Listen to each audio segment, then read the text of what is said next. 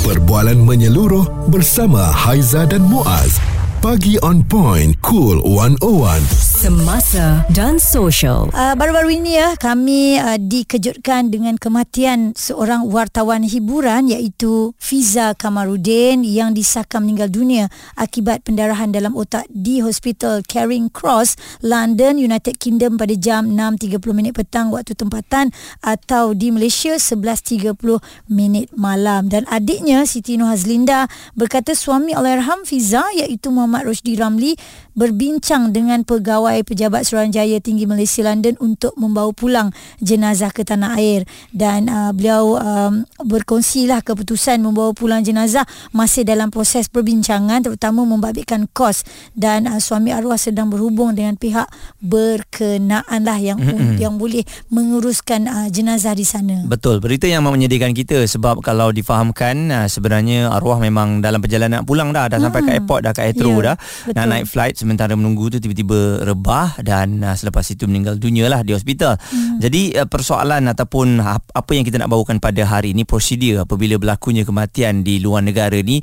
apakah perkara yang harus kita lakukan yeah. ya dan siapa sebenarnya yang patut kita jumpa hmm. uh, sebab bila dalam keadaan sebegini kalau anda ni hanya sekeluarga je pergi tanpa ada uh, mana-mana agensi lah ya travel yeah. agent yang bawa anda dia tu berempat je kan uh, dia memang hmm. berempat memang yalah kita tak tahu nak, nak buat apa kan blur dengan keadaan mengejutkan kita pada waktu itu sebab itulah uh-huh. kita nak bawakan kepada anda kesedaran bersama ni kalau uh-huh. berlaku tu ialah kita tahu Wisma Putra ataupun pihak uh, kedutaan yeah. itu yang paling dekat dengan kita lah okey kita pergi nak tanya prosedurnya di sana uh-huh. kan uh-huh. jadi um, bagaimana untuk nak membawa pulang jenazah itu persoalannya yeah. dan adakah juga uh, lebih baik untuk dikebumikan saja uh, di lokasi dia meninggal dunia betul dan antara uh, prosedur pengendalian kematian di luar negara kalau kita lihat menerusi malaysia.gov.my uh, hubungi perwakilan Malaysia yang terdekat atau bahagian konsulat Kementerian Luar Negeri. Contohnya di Kementerian Luar Negeri Wisma Putra seperti Muaz katakan tadi pegawai bertugas uh, dia selepas waktu berjabat ada juga nombor telefonnya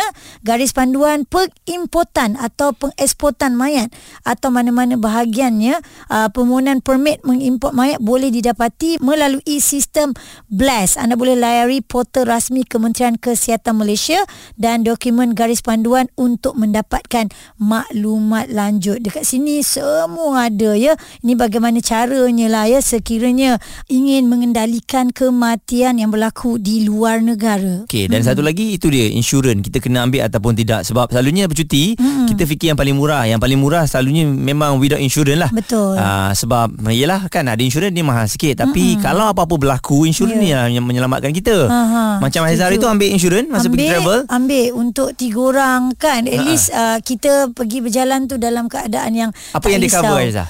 of course untuk uh, kematian mm-hmm. uh, perubatan eh, di hospital perubatan ba- uh-huh. banyak juga muas yang dikongsikan pada kita mm-hmm. tetapi yang paling kita risau apabila travel dengan anak-anak kan mm-hmm. uh, budak-budak kecil uh, kita tak boleh nak jangka kan tiba-tiba dia demam ke apa ke sebab sebelum ni Azhar ada pengalaman yang anak dapat rawatan di hospital di Australia mm-hmm. so daripada situ saya keluar memang dinasihatkan untuk ambil uh, insurans masa tu tak ambil? masa masa keluar tu tak ambil sebab kita fikir kita uh-huh. dah ada insurans code rupanya yang dalam Malaysia lain. Habis macam mana bayar bil hospital? Oh ha. laki bini memang. Uh, terbuntang juga lah biji mata ni kan. itu yang kita risaukan betul, tu sebab betul. nak bayar bil di luar negara ni hmm. harganya berbeza ya. Yeah. ha, kan? Ialah sebab kita orang negara daripada lain. Ha, macam macam orang luar apabila ha. berlaku apa-apa dekat Malaysia begitu jugalah memang dia punya harga tak sama. Betul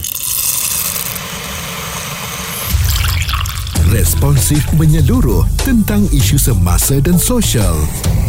Pagi on point bersama Haiza dan Muaz di Cool 101 antara situasi terkini yang berlaku um, sebelum ini ya kita dengar berita di mana wartawan hiburan Fiza Kamarudin disahkan meninggal dunia akibat pendarahan dalam otak di Hospital Caring Cross London United Kingdom uh, sewaktu uh, beliau berada di airport Muaz eh, dan nak balik ke Kuala Lumpur dah sebenarnya mm-hmm. waktu tu dan uh, sebelum itu pun ada kisah mengenai seorang rakyat Malaysia yang meninggal dunia di Korea Selatan ya mm-hmm. yang memerlukan lebih kurang dalam 31 ribu untuk mengebumikan uh, jenazah di sana uh, dan uh, difahamkan juga mendapat perhatian daripada pihak menteri yang cuba untuk membawa pulang ke Malaysia lah. Uh-huh. Jadi itu rentetan daripada kisah-kisah bagaimana kalau uh, berlakunya ya meninggal dunia ataupun kecederaan masuk hospital apakah yang harus kita lakukan uh-huh. apabila kita berada di luar negara. Baik dan uh, untuk uh, cerita ni situasi ini kita bersama dengan Ustaz Muhammad Rafiuddin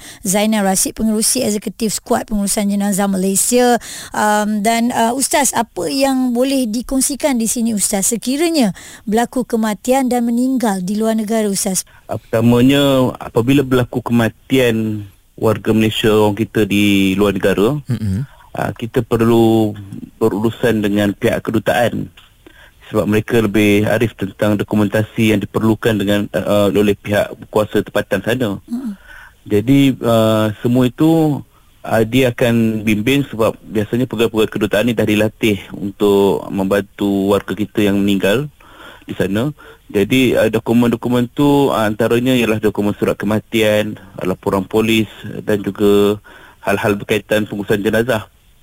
Dan uh, bila berlaku kematian macam ni, uh, waris berhak untuk menentukan sama ada nak dikebumikan uh, di tempat yang dia meninggal tu negara tu mm-hmm. ataupun nak bawa pulang ke tanah air. Mm-hmm. Uh, cuma di situ uh, atas keadaan tempat tu lah macam yeah. saya katakan waris berhak sekiranya dia nak kebumi kat situ dia boleh berjumpa dengan komuniti muslim uh, mungkin melalui rujukan daripada pihak kedutaan yang lebih arif dengan kawasan tu mm-hmm. uh, untuk dikebumikan. Nah itu yang sebaik-baiknya lah kalau ikutkan semacam di sana. Oh okey. Tapi kalau prosedur untuk membawa pulang ke Malaysia pun makan masa juga ya Ustaz?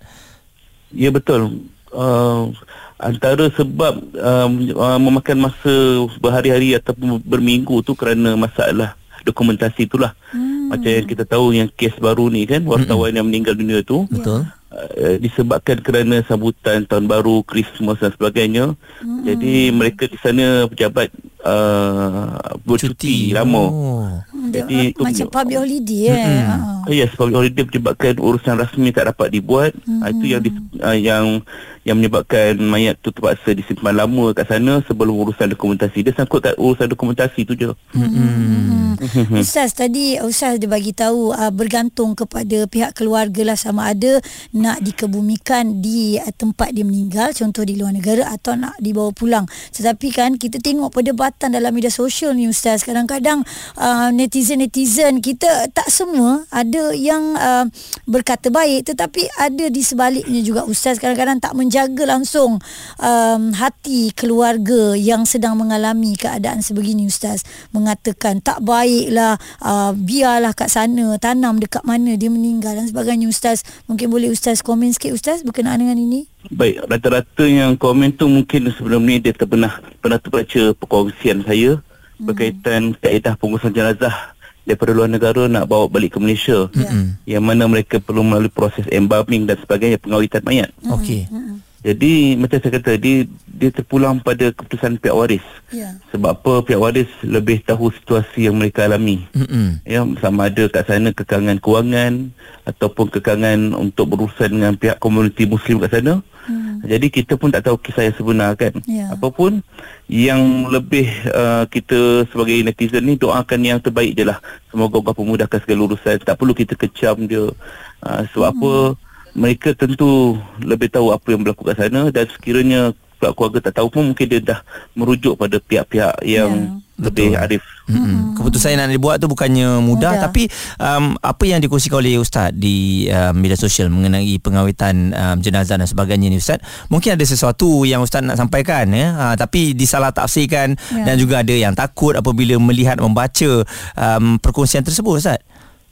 Hmm, betul hmm. sebab apa memang kita uh, kita bersandarkan pada apa yang Nabi pesan di mana kita meninggal dunia di situlah dikebumikan. Hmm. Uh, namun kita tak boleh nak elakkan situasi-situasi semasa yang berlaku di negara tersebut. Yeah. Uh, dan uh, macam saya katakan tadi hanya keluarga dan pihak yang ber, ter, yang terlibat saja yang memahami keadaan sebenar. Hmm. Jadi apapun uh, kaedah tetap dijalankan seperti mana yang saya ceritakan sebelum ini Tapi itu mungkin langkah yang terbaik bagi keluarga dan juga pada jenazah tersebut. Dan kita yang melihat ni hanya boleh doa yang terbaik sajalah. Tanpa perlu memberi komen-komen yang tak membantu atau tak membangun uh, pada keluarga tu. Perkongsian dari Ustaz Muhammad Rafiuddin Zainal Rashid ya berkongsikan mengenai pengurusan jenazah di luar negara hmm. memang uh, jelas uh, pihak kedutaan dah ada dah orang yang akan menguruskannya mereka tahu dan juga mereka arif mengenai negara yang kita pergi itu hmm. jadi uh, bagaimana uh, bila anda dengar perkara tersebut adakah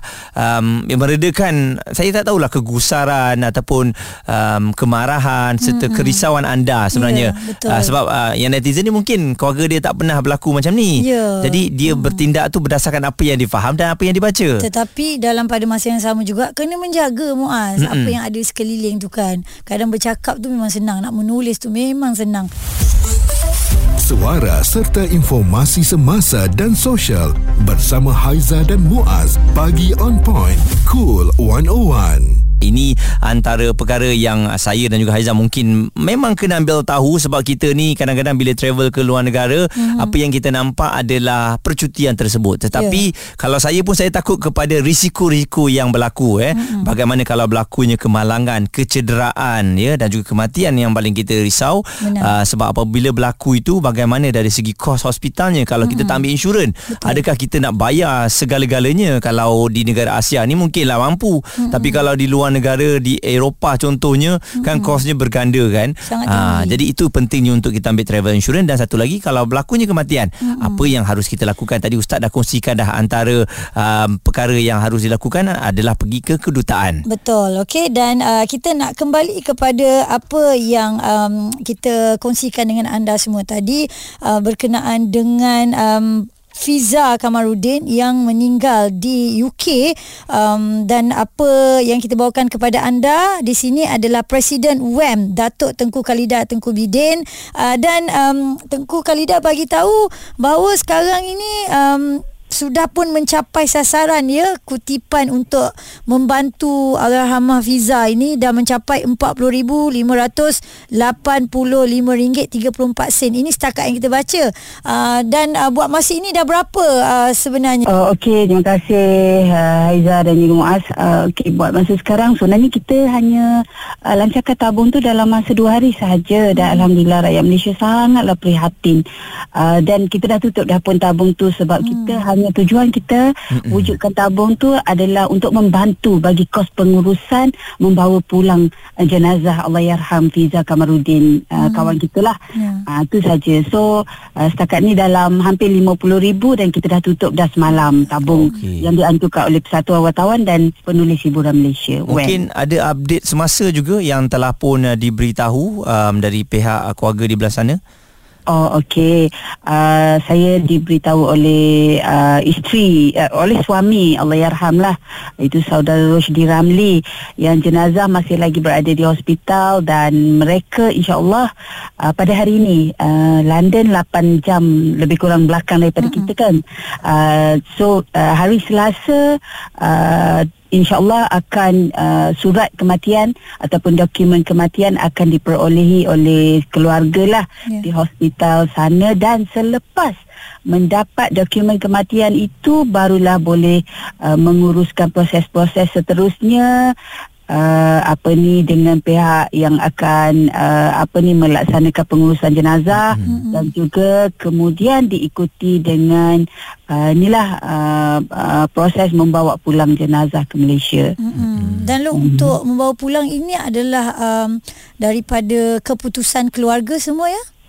Ya betul itu dah di, diputuskan oleh keluarga lah hmm. demi um, uh, sebablah pula nak nak bercakap pasal ni kan hmm. uh, demi permintaan anak-anak juga hmm. ialah kita macam kita pun faham sebaik-baiknya adalah jenazah tu dikebumikan di tempat di mana um, mening- kita meninggal dunia hmm. sebaik-baiknya hmm. tetapi uh, barangkali uh, keluarga mempunyai asas-asas tersendiri sebab-sebab tersendiri kenapa memilih untuk membawa pulang juga jenazah Allahyarham Fiza yang kita sayangi yeah.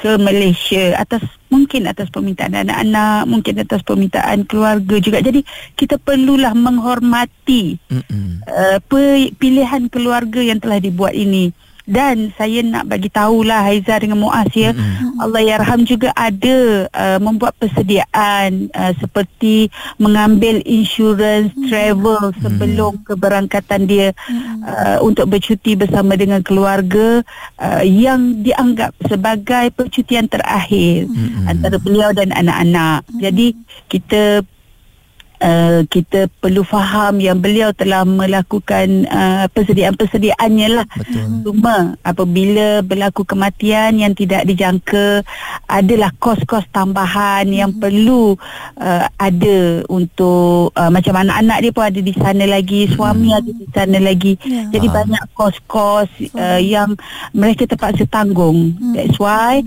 uh, persatuan kami, Persatuan Wartawan dan Penulis Hiburan uh, tubuhkan tabung khas untuk uh, mereka kawan-kawan lah kawan-kawan artis kawan-kawan wartawan kawan-kawan yang mengenali beliau yang tak kenal beliau pun membuat sumbangan mm-hmm. sebab ramai yang call uh, bagi tahu nak sumbang macam mana nak sumbang macam mana kan jadi persatuan tu ambil inisiatif okeylah kita kita kita buat satu tabung yeah. untuk arwah mm-hmm. uh, bagi bagi memudahkan orang menderma itu sebenarnya kami yang nak buat yeah. uh, dan kami yeah. bincang dengan keluarga keluarga mm-hmm. kata terpulanglah kepada kawan kawan-kawan mm-hmm. uh, macam tu kan jadi kita mm-hmm. buat dan dalam masa dua hari kita dapat uh, 40 ribu lebih tu dan ada sedikit tambahan daripada dana WEN sendiri uh-huh. insyaAllah uh-huh. kita akan uh, melengkapkan jumlah kutipan tu sebanyak 50 ribu ringgit Malaysia lah uh-huh. bagi membantu pengurusan membawa pulang jenazah dan juga uh, keperluan anak-anak dan suami di sana buat seketika waktu sekarang yang belum dapat pulang lagi. Okay. Baik, terima kasih uh. Uh, Datuk Tengku Kalida Tengku Bidin, Presiden UAM ya yang berkongsi dengan kami tentang update uh, Alhamah Fiza Kamarudin di sana. Dan uh, kalau dilihat ya uh, mengenai warga Malaysia yang meninggal dunia ni bukan saja Fiza sebenarnya, sesiapa hmm. saja yang meninggal dunia di luar negara apabila dikongsikan hmm. uh, di Malaysia ramai yang akan uh, cuba membantu termasuklah kalau kita tengok Menteri Komunikasi pun Wami, uh, YB Fahmi Fazil uh-huh. uh, membantu dari segi pengurusan dan juga Datuk Seri Nancy Shukri pun menguruskan um, rakyat Sarawak yang meninggal di Korea ya yeah. untuk membawa pulang uh, ke Malaysia. Jadi saya rasa ini um, walaupun kita tengok netizen berbalah dan sebagainya tapi uh-huh. apabila mengenai kematian ini memang bersatu padu sebenarnya dari Betul. segi untuk kita mengutip dana dan juga uh-huh. menyempurnakan lah jenazah. Kalau boleh keputusan yang dibuat tu uh-huh. memang telah diperlukan disetujui oleh pihak keluarga. Baik, semuanya kita dah rungkaikan untuk anda dan sekali lagi uh, Haiza dan Muaz juga nak ingatkan sekiranya anda ada uh, apa kata cadangan mm-hmm. nak pergi bercuti ke luar negara, paling penting travel insurance tu jangan lupa untuk ambil sebarang kemungkinan boleh Betul. berlaku. Dan uh, travel insurance ni tak mahal pun mm-hmm. uh, mengikut package masing-masing. Yeah. Seperti yang kita dengar tadi uh, Kak Lumba dicerita oleh Hamah Fiza pun dah ambil dah sebenarnya mm-hmm. travel insurance ini. Yeah. Cuma apa yang dana yang ada tu adalah untuk memberikan sokongan lagi lah ya kepada hmm. keluarganya memang uh, berada di sanalah di samping uh, jenazah. Perbualan menyeluruh bersama Haiza dan Muaz. Pagi on point, cool 101. Semasa dan social.